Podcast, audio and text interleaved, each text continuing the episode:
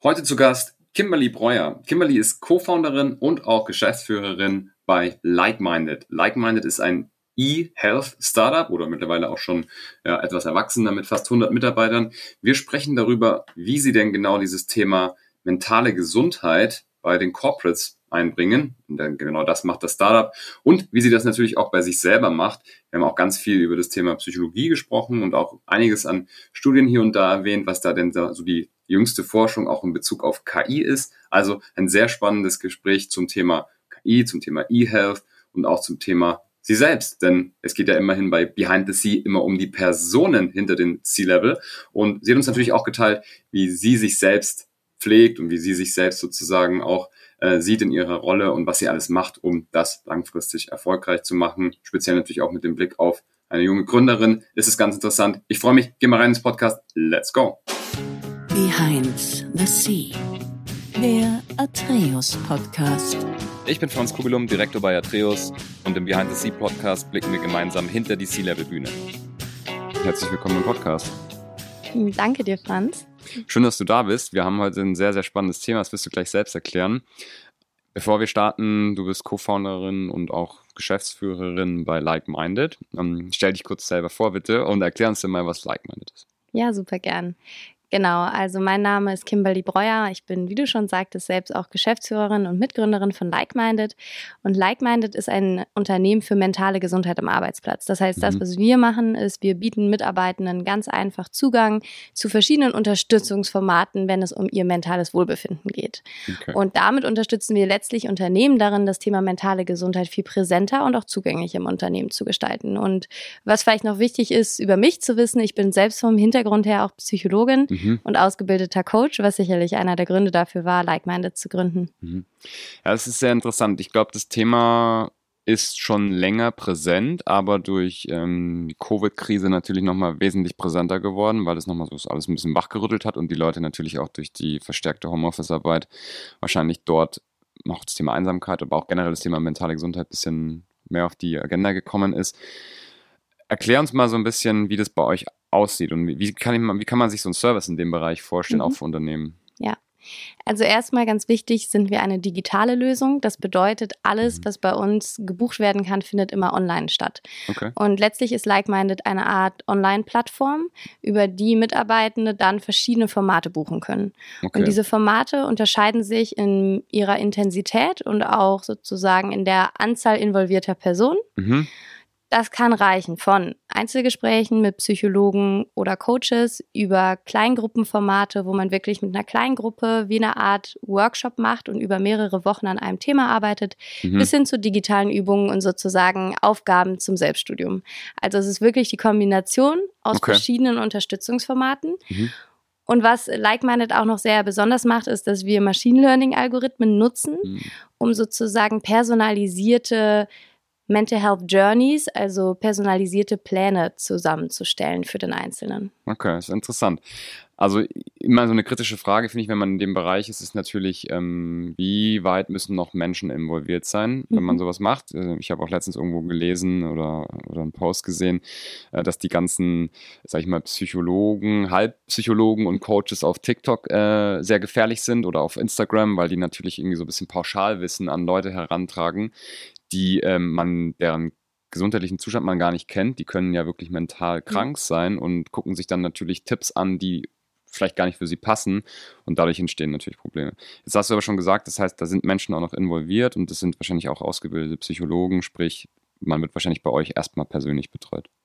Genau, also insgesamt spannendes Thema, das du da ansprichst, denn ich komme gerade tatsächlich von einer Konferenz mit Google bei der es darum ging, was wird künstliche Intelligenz im Bereich Healthcare, aber auch mhm. mentale Gesundheit bewirken können. Mhm. Da haben wir uns genau diese Frage gestellt, kann AI letztlich zum Beispiel menschliche Unterstützung in Form von Therapie komplett ersetzen. Mhm. Und da war der ganz klare Tenor von uns allen, dass es noch einige Jahre dauern wird. Und zwar zum einen, weil die KI-Modelle einfach noch lange brauchen, um genauso gut zu sein wie der Mensch. Ja. Und zum anderen aber auch, weil wir Menschen noch brauchen, um überhaupt der KI so weit zu vertrauen, dass wir mhm. annehmen würden, mit einem KI-Therapeuten zu sprechen, statt mit einem mhm. normalen Menschen. Ja, und was auch nicht unterschätzt werden darf, ist die zwischenmenschliche Beziehung, die aufgebaut wird, mhm. die einen enorm Erfolgsfaktor auch für Therapieerfolg äh, zum Beispiel darstellt. Genau, aber was wir machen ist, dass wir eben sicherstellen, dass die Person, die bei uns mhm. ankommt, die richtige Art von Unterstützung bekommt. Das heißt, wenn jemand stärker belastet ist, dann würde die Person auch mehr menschliche Interaktion von uns empfohlen bekommen. Mhm. Wenn die Person aber, sagen wir mal, sagt, ich, ich habe gerade eine neue Rolle angenommen, ich fühle mich damit noch leicht überfordert und ich möchte mich als Führungskraft weiterentwickeln, dann würde der, die Person vielleicht einfach auch mit Gruppenformaten und digitalen Übungen arbeiten und muss gar nicht unbedingt die intensive Einzelbetreuung durch den Menschen haben. Okay, ja, das ist interessant. Ähm, ich finde ich find den Vergleich auch ganz gut, dass man sagt, man vergleicht, also man möchte in der KI jetzt nicht äh, gleich vertrauen. Ähm, da gibt es dann auch immer das Beispiel mit, mit Richter und, und Anwälten, weil da ist es ja wirklich so, da gibt es so viele hohe strukturierte Daten, mhm. dass sogar ein Richter eigentlich durch eine KI recht gut ersetzt ja. werden kann, aber der Mensch trotzdem nicht von der KI ins Gefängnis geschickt werden will. Ja. so, deswegen ja. glaube ich, dass das da noch, noch viel sensibler ist eigentlich, oder genauso sensibel eigentlich. Und ich mir auch nicht vorstellen könnte, also ich kann es mir gerade noch nicht vorstellen, dass ja. ich da mit einer KI spreche. Es gibt auch schon Studien dazu. Es gibt ja. ein Startup, das es ausprobiert hat. Die ja. haben, äh, die hatten sozusagen sowieso äh, Texttherapie, das heißt äh, Therapie über Chat. Auf der anderen okay. Seite saßen normalerweise Psychotherapeuten, die mit dir gechattet haben. Ah. Mhm. Und was sie dann als ChatGPT rauskam, gemacht haben, war einfach für zwei Wochen diese Menschen durch ChatGPT zu ersetzen. Ah, Und sie mhm. haben dann gefragt, äh, die Nutzer, hey, wie findet ihr den Therapeuten? Seid ihr immer noch zufrieden? Und tatsächlich wurde gesagt, ja, wir sind extrem zufrieden. Yes. Bis zu dem Zeitpunkt, bis den Nutzern erzählt wurde, mhm. dass äh, das ein KI-Therapeut war. Ab dem Zeitpunkt fand es jeder schlecht. Mhm. Also es zeigt ganz klar, unser Vertrauen ist dafür noch nicht vorhanden. Mhm. Und natürlich, Texttherapie kann vielleicht leichter ersetzt werden, aber eben diese zwischenmenschliche Interaktion in mhm. Person oder vielleicht auch in einem Videoformat, wo ich einen anderen Menschen sehe, das lässt sich mhm. eben nicht so leicht ersetzen. Absolut. Aber wahrscheinlich in der, so in der, da findet ja auch immer eine Dokumentation statt, sprich so ein Therapeut, der hat ja, führt ja auch Dokument und dann muss man ja dann Schlüsse ziehen auf Basis der Gespräche.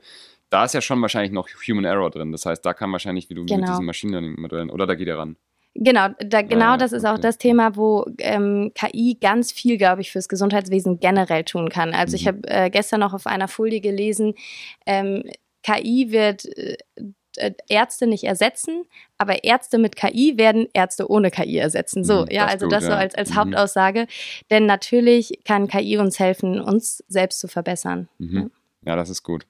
Ja, interessant. Wie also wie reagierst du so auf die Frage, wenn du jetzt im Unternehmen da bist und ähm, die, ähm, die geschäftsführenden Personen sagen dann zu dir, naja, mentale Gesundheit, das ist ja ein Privatpersonenproblem, wieso muss ich mich damit rumschlagen als Unternehmen? Mhm. Ganz klar, weil die Krankheitstage so enorm angestiegen sind. Das heißt, es ist mittlerweile ein Unternehmensproblem geworden. Mhm. Ähm, gerade dieses Jahr kam ein neuer, eine neue Analyse der ähm, kaufmännischen Krankenkasse raus, die gezeigt mhm. hat, dass dieses Jahr im ersten Halbjahr alleine schon 85 Prozent mehr Krankheitstage aufgrund von mentalen Belastungen entstanden sind, als das mhm. Jahr davor und sowieso im Vergleich zu vor Corona noch mal mehr. Mhm. Und äh, das heißt, es ist ein ganz klares Kostenproblem, das für Unternehmen gerade extrem groß wird. Und der Grund, warum wir sagen, Unternehmen müssen sich damit beschäftigen, ist, dass die Mitarbeitenden oder die Einzelpersonen gar keine Chance hätten, sich ansonsten Hilfe zu suchen, mhm. weil unser Gesundheitssystem da leider gerade echt mangelhaft ist. Das mhm. bedeutet, Einzelpersonen warten bis zu sechs Monaten mhm. und dann sind mir meine Mitarbeitenden aber schon ausgefallen. Ja? Also jemand, der sechs Monate wartet, bis er Hilfe bekommt, ja. das ist einfach zu lang und dann meldet sich die Person natürlich krank. Mhm. Und jedes Unternehmen, das sagt, ich möchte gerne da rein investieren, ich möchte weniger Krankheitstage haben, ich möchte meine Mitarbeitenden unterstützen, sollte in das Thema investieren. Hm. Und jetzt haben wir noch nicht mal darüber gesprochen, dass das auch mittlerweile ein Employer Branding Faktor ist. Das heißt, hm. gerade die jüngeren Generationen, die suchen auch nach Arbeitgebern, mhm. die eine solche Unterstützung anbieten. Ja, ich habe dann ein persönliches Beispiel sogar. Ich war vor im Startup-Bereich, wo wirklich Hypergrowth war. Wir haben im Monat 100, 120 Leute eingestellt und da weiß ich echt aus also von Kollegen und Kolleginnen, dass die gesagt haben, hey, so ein Business Coach waren es da halt, was, weil mhm. wir hatten so ein Angebote für, ja. für Coachingstunden, die haben das wirklich genutzt und die meisten Leute haben gesagt, hey, manchmal fühle ich mich da wie in der Therapie und nicht ja. im Coaching, weil ähm, ich da einfach so auch, ja, so therapeutische Themen behandle. Also das ist bestimmt eine riesen Nachfrage. Ja, der Grad zwischen Therapie und Coaching ist auch relativ schmal, nur dass mhm. eben Psychotherapeuten diejenigen sind, die wirklich befähigt sind, mit pathologischen Symptomen zu arbeiten. Mhm. Und genau deshalb ist es bei uns zum Beispiel auf der Plattform so, dass wir auch danach unterscheiden. Wir haben sowohl Coaches als auch Therapeuten. Mhm. Und mit Hilfe von Erhebungen an Diagnostik erfassen wir, welche Person braucht eigentlich gerade wen. Ja. Mhm. Okay. Ja, ich glaube, man hat jetzt, wenn man zuhört, ähm, ein ganz gutes Bild gekriegt, was du machst, was ihr macht. Wie hat sich das denn ergeben, dass du in diese Branche gekommen bist? Du warst ja auch mal in der Beratung, du warst auch mal bei Rocket Internet, also im Venture Building. Das sind ja zwei Branchen, wo ich sage, da ist wahrscheinlich die äh, mentale Gesundheit nicht besonders hoch bei manchen Leuten oder man ist sehr anfällig für solche Themen. Hat sich das dadurch ergeben oder wie bist du denn in diese Rolle gekommen? Ja, also tatsächlich ähm, ein ganz anderer Grund. Ich bin ja selbst Psychologin und das ist der Hauptgrund dafür, okay. dass ich ein Mental Health Startup gegründet habe. Und wie kam es aber dazu, dass ich Psychologie studiert habe? Ich durfte tatsächlich relativ früh in meinem äh, in meinem Leben, also mit 15 Jahren, an einem Coaching für Jugendliche teilnehmen. Das war okay. damals aufgrund von einer Ehekrise meiner Eltern bedingt und die haben das quasi für uns ermöglicht und mhm. ich bin dahin und danach dachte ich, wow, wieso lernen wir diese Dinge nicht in der Schule? Also für mich hat das ziemlich viel zum Guten verändert mhm. und das war für mich die Motivation, erstmal Psychologin zu werden und ich muss sagen, Oliver Wyman oder Rocket war absolut gar nicht auf meinem Plan vorgesehen. Also ich bin okay. dann eigentlich während des Studiums immer mehr in die Wirtschaft reingerutscht und fand es auch eben extrem spannend. Aber hatte auch schon damals, als ich in diesen beiden Stationen war, schon vorzugründen. Mhm, okay. Und habe das mehr mitgenommen, um einfach nochmal für mich bestimmte Learnings auf dem Weg mitzunehmen. Okay, ja, ja interessant. Was würdest du sagen, sind so, sag ich mal, Erfolgsrezepte, und das sind, das sind die wichtigsten Punkte natürlich auch in, in, dem, in dem Format, ähm, die du jetzt gelernt hast auf der Gründung? Euch gibt es seit drei Jahren, oder? Genau. Genau, das heißt, ihr seid gewachsen ja auch von wahrscheinlich einer Person auf oder zwei, drei Personen auf jetzt, glaube ich, knapp 100, oder? Mhm. Ja. Das heißt, du hast ja dann irgendwann auch Führung und gelernt, man muss Menschen mitnehmen, aufbauen, ja. Abteilungen aufbauen, inspirieren etc. Wenn du so an diese Themen denkst, was sind denn so für dich so die wichtigsten Learnings gewesen? Ja. Also es gibt einige Learnings auf mhm. dem Weg und äh, ich merke auch, es kommen immer weitere hinzu. Ähm, aber ich glaube, ein ganz wichtiges Learning ist, dass man sich als Gründer nicht zu sehr auf seine anfängliche Idee versteifen darf. Okay. Denn mhm. wir haben tatsächlich auch einen Pivot hinter uns. Also wir haben nach einem Jahr gepivotet aus dem B2C-Markt in den B2B-Markt. Ah, okay. Mhm. Und wir mussten in dem Zuge auch unser Produkt nochmal extrem anpassen. Mhm. Und ähm, wir haben ganz initial gestartet mit Gruppensessions online. Ah, okay. Deswegen auch der Name Like-Minded, ah, weil die Idee war, to connect like-minded people in a group. Ähm, mhm. Und was da eben spannend war, war, dass wir schon gemerkt haben, als wir gemerkt haben, das funktioniert nicht so, wie wir uns das vorgestellt haben, dass es eine sehr emotionale Komponente gab, ja. die an dieser alten Vision und Idee festgehalten hat, die doch so romantisch war und so toll in mhm. unserer Vorstellung. Und ähm, das war schon ein Prozess, wo wir uns sozusagen selbst richtig hinsetzen mussten und auch ermahnen mussten, da sehr rational drauf zu schauen und die richtigen Entscheidungen zu treffen und dann auch irgendwann schnell zu treffen und sich dann zu lösen. Verstehe. Also das ist auf jeden mhm. Fall ein wichtiges Learning. Ähm, ich habe noch ein paar weitere, aber soll ich weitermachen? Auf jeden Fall, also den, das finde ich schon mal sehr, sehr wichtig. Und das passiert, ja. glaube ich, auch den meisten ja. ähm, äh, Firmen und oder den meisten Startups und vielen, die es dann, die dann nicht ready oder nicht offen sind, das zu machen. Wahrscheinlich auch ein großer Teil von denen, die es dann halt nicht schaffen. So. Ja. Genau, ich glaube, und das ist, das ist so die Falle. Mhm. Ähm, als Startup lernt man ja ganz viel zu experimentieren. Und irgendwann bist du, du hast natürlich Sunk Cost mhm. weil du schon so viel experimentiert hast und irgendwann bist du an diesem Punkt, dass du glaubst, wenn wir noch das eine Experiment, nur noch diesen einen Test machen, vielleicht finden wir dann den einen Hack, mhm. der sozusagen das Business funktionieren lässt. Ja. Und da muss man sich wirklich irgendwann von, also wie, wie haben wir es gemacht? Wir haben uns dann irgendwann sehr harte Ziele gesetzt und haben gesagt, mhm. wir geben uns drei Monate oder sechs Monate und wenn wir die nicht erreichen, dann pivoten wir. Okay, ist gut. Und das mhm. haben wir sozusagen, da haben wir uns vorher alle zu committed und dann ist es genauso eingetreten. Das hat uns geholfen, um uns da so ein bisschen selbst zu ermahnen. Ja. Das ist gut, ja. Ja, dann gerne weiter. Wenn du noch mehr hast, raus damit. Also. Ja, ich glaube, ein anderes wichtiges Learning ist äh, auch, dass das Gründungsteam oder einfach überhaupt das Management-Team, in dem man sich befindet, enorm wichtig ist für den Unternehmenserfolg. Und mhm wenn das Gründungsteam nicht zusammen funktioniert, wenn die Konflikte haben, dann wird es eins zu eins aufs Team übertragen. Und daher ist es so enorm wichtig, das gemeinsam gut hinzubekommen. Und was uns damals sehr geholfen hat, wir sind sogar vier Co-Founder ah, okay. und mhm. auch sehr mhm. unterschiedlich, was mhm. auf der einen Seite cool ist, weil wir uns sehr, sehr gut ergänzen. Auf der anderen Seite hat es natürlich viel Konfliktpotenzial. Mhm. Und wir haben dann irgendwann auch auf Hinraten eines Investors mit einem Coach angefangen zu arbeiten.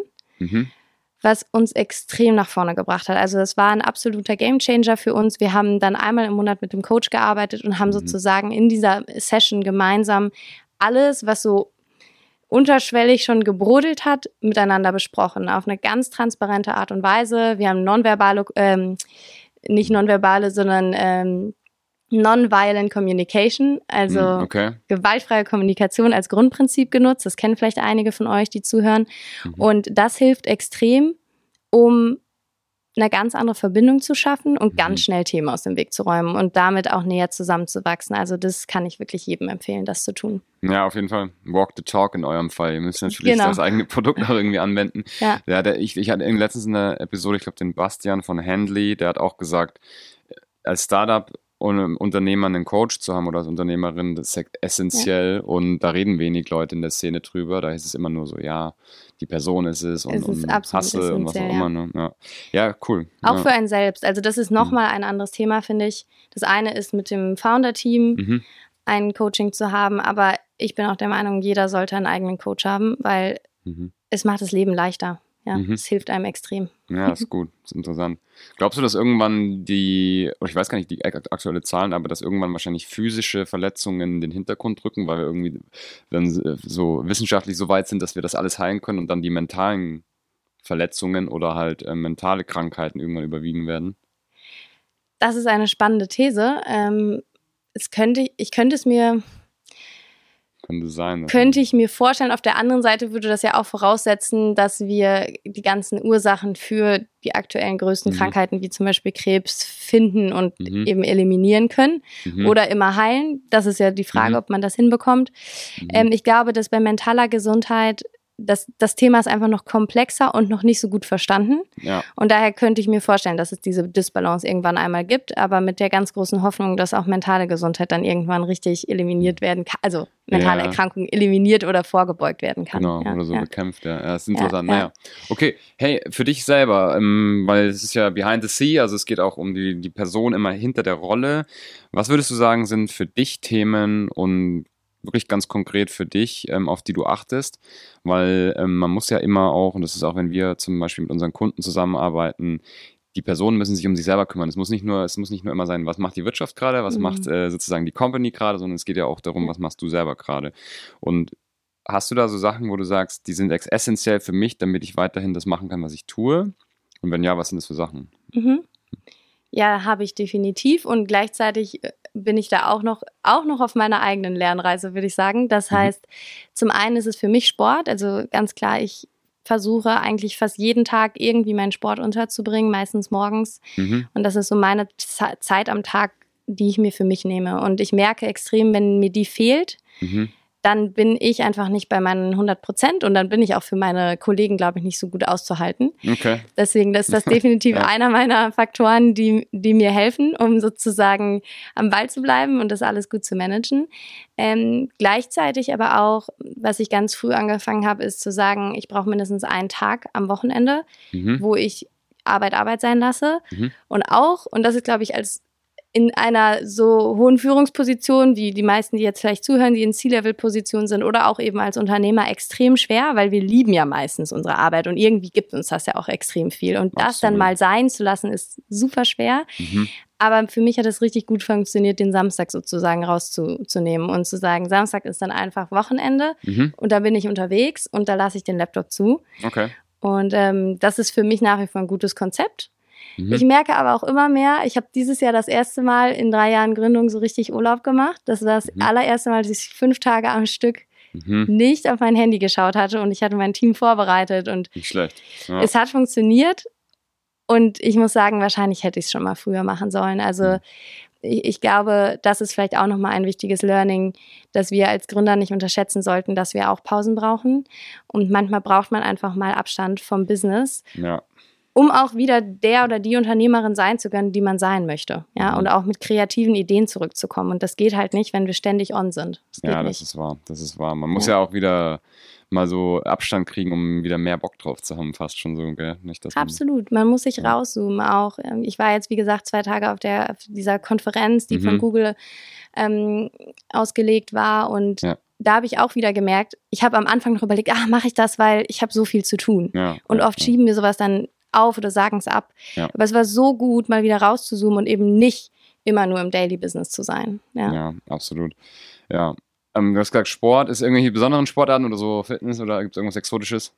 Tatsächlich habe ich, also ich habe früher mein Leben lang getanzt. Und okay. Tanzen ist mhm. sehr, sehr schwer, so in den, mhm. also eine Tanzschule wieder in den Alltag zu integrieren. Und deswegen bin ich extrem auf Fitness hängen geblieben. Also Fitness ist okay. es für mich, Hit-Trainings. Ja. Ähm, ich weiß nicht, ob du Beat 81 kennst. Das ist. Ja, das haben wir hier genau, auch. Genau, genau. Ja, das ist, relativ cool, okay. groß in Berlin auch, ja. Mhm, also genau, Fitness, ja. fit bleiben. Machst du sonst irgendwelche Sachen im, im, im Fitness- und im Health-Bereich? Also weiß ich nicht so. Ich habe mhm. Leute da, die, die schwören auf kalt duschen, Atemtechniken, ja. autogenes Training, solche Sachen. All of it. Echt? Ach, erzähl mal. Also ja. tatsächlich bin ich da so ein kleiner Optimierer, wahrscheinlich auch, mhm. weil ich selber Psychologin bin und mir alles dazu durchlese. Okay. Ähm, mhm. Ich versuche regelmäßig zu meditieren. Mhm. Ich muss gestehen, das war früher mal leichter, aber ich schaffe es mindestens einmal pro Woche wenigstens. Okay. Ähm, ich dusche mittlerweile auch kalt morgens, aber immer nur am Ende. ähm, das Spannende daran ist, das kann ich auch wirklich allen, die gerade zuhören und das noch nicht ausprobiert haben, mal als Tipp mitgeben. Die Forschung hat gezeigt, dass wir in den Momenten, wo wir quasi kurz Schmerz fühlen, mhm. danach eben Glückshormone ausschütten. Mhm. Und das ist total ja. spannend. Das heißt, man kann sein Gehirn sozusagen selbst austricksen. Und es ist wirklich so, wenn ihr mhm. euch eine Minute unter die, diese kalte Dusche stellt und ja. innerlich denkt, es ist so kacke ja. und ich fühle mich gerade so blöd, aber danach der Effekt ist enorm und man ja. startet direkt mit guter Laune in den Tag. Mhm. Ähm, daher solche kleinen Hacks nutze ich total und ähm, jetzt gerade fange ich auch wieder an. Also ich hatte gerade Fundraise, da muss ich sagen, im Fundraise schaffe ich nicht immer alles. Mhm. Da ist es schon sehr, sehr stressig. Aber was ich jetzt gerade für mich ausprobiere, ist ähm, Supplements noch zusätzlich zu nehmen. Okay. Weil mhm. ich es einfach in meinem busy Alltag nicht schaffe, jeden Tag den gesunden Salat mm. mit allen Ingredients zu essen. Das schaffe ja, ich einfach klar. nicht. Und da probiere ich gerade, also ich will jetzt keine Werbung machen, ich weiß nicht, ob mm. ich sagen darf. Aber ja, sag ruhig, ich meine, das ist no affiliation, aber sag's ruhig, ja. Genau, AG, äh, AG1 heißt das, ah, ja, AG1, mhm. das, das kennen wahrscheinlich auch schon. Von ja. vielen anderen Podcasts, will ich mal sagen. Ja, genau, okay. und ähm, da bin ich jetzt mal gespannt. Ich weiß noch nicht, was der Effekt ist, aber mhm. ich versuche schon in meinem Leben viele dieser Health Hacks einzubauen, weil mhm. ich schon weiß, das, was wir uns in den Positionen antun in unserem Körper, ist einfach nicht gesund. Ja. So viel zu arbeiten und so viel mhm. unterwegs zu sein, ist nicht so gesund. Und deswegen sollte man gerade dann umso mehr Vorkehrungen treffen, finde ich. Mhm. Ja, ich komme ja selber aus dem Leistungssport, deswegen ja. fand ich es immer interessant, wenn man aus dem Leistungssport kommt und man hört dann irgendwann auf, so dann ist plötzlich das ganze Thema vorbei, dass man so viel trainiert, dass man so krass ja. auf seine Ernährung achtet. Also man muss es nicht mehr tun. Physio und sowas ist alles nicht mehr. Und dann ist man so im Corporate-Job und man denkt sich eigentlich so, wenn man hochperformant auch im Corporate Job ist, müsste man sich eigentlich genauso verhalten, auch wie Leistungssportler. Ne? Genau. Also warum macht das keiner eigentlich? Und, Und das vergessen extrem viele. Mhm. Also die meisten ähm, sind ja da auch wirklich selbst mhm. eben Leute mit einem extrem hohen Leistungsanspruch an sich mhm. und glauben halt, okay, ich power hier durch, ich power hier durch mhm. und haben dann, glaube ich, häufig auch diese, was, was, wie würde ich das sagen, vielleicht sogar schon selbst quälen, sich selbst ja, zu quälen im ja. Kopf. Ich muss da jetzt durch, dieses, ja, genau. aber wenn das jemand schafft, dann ich. Und das muss mhm. ich auch eigentlich schon fast blöd anfühlen, damit ich Erfolg haben kann. Ja. Und ich glaube, sich mal von diesem Mindset zu lösen und zu sagen, ich leiste hier richtig, richtig viel jeden Tag. Ich gebe alles. Ich mhm. arbeite überdurchschnittlich viel. Aber deswegen schaffe ich mir ein Umfeld und Faktoren in meinem Leben, mhm. die mir alles dazu geben, damit ich das schaffen kann. Ja, also mhm. ich glaube, das ist extrem wichtig. Und ich sehe natürlich auch bei vielen Gründern, dass sie das vernachlässigen. Mhm. Und dann zu erwarten, dass man lange gesund bleibt und dass man zum Beispiel kein Burnout oder ähnliches entwickelt, äh, ja, ist, ist eine Illusion, würde ich sagen. Gutes, gutes Wort äh, zum Ende. Ich hoffe, das hat jeder noch gehört. Ansonsten nochmal zurückspulen und nochmal anhören. ähm, was wolltest du mal werden, als du ein Kind warst? Ich wollte Schauspielerin werden. Ah, okay. Ja, kann ja noch werden. Ne? Bis meine Eltern dann gesagt haben, davon werden nur so 0,1 Prozent erfolgreich. Ja, okay. Ja. Ja, mach, mal, mach mal was Vernünftiges, mach mal ein Studium. Ja, ähm, ja aber vielleicht wird ja noch irgendwann was draus. Man ja, weiß mein, ja nie. gute, äh, gutes, äh, gute Schauspielkunst ähm, ist ja auch im Sales äh, manchmal gar nicht so von, von genau. äh, und auch bei der Investorensuche und wenn man einen Podcast oder irgendwelche ja. Äh, Medienauftritte hat, das wird ja auch immer mehr jetzt äh, für Leute, die, ja. die in Führungspositionen sind. Deswegen kann man das da auch noch trainieren. Absolut. Ich würde auch sagen, Teile davon lebe ich auch jetzt schon. ja, perfekt. Klasse. Hey, ähm, das war auf jeden Fall nicht Geschauspieler, war sehr authentisch, hat Spaß gemacht. Vielen lieben Dank, dass du da warst. Danke dir, Franz. Ja, wer jetzt auf jeden Fall noch dabei ist, nicht vergessen, Abonnement da lassen für, für den Kanal. Gerne auf Spotify oder auf Apple, da hören die meisten zu, aber wer auf Amazon, Deezer oder den ganzen anderen Plattformen hört, natürlich auch. Wenn ihr mir einen Kommentar schreiben könnt, dann macht das bitte gerne in die Bewertung. Oder schreibt mir direkt auf LinkedIn. Ich beantworte jede Nachricht, äh, irgendwann auf jeden Fall. Und freue mich immer über direktes Feedback und baue das auch ein. Und ich hoffe, man merkt das auch. Wer sich für Executive Search interessiert, also gerade was euer Leadership-Team angeht in der Firma, wie kann ich das verbessern? Wie kann ich denen helfen? Wie kann ich vielleicht jemanden mal reinbringen, der eine andere Perspektive hat oder eine Expertise mitbringt, die gerade nicht vorhanden ist im Unternehmen, auch wenn es nur vorübergehend ist? Meldet euch bei mir. Der Podcast wird von Atreus, Hydrogen, Struggle, Hydrogen Struggles präsentiert. Dann können wir mal in Austausch gehen. Ich freue mich auf Rückmeldung. Bis dann. Ciao.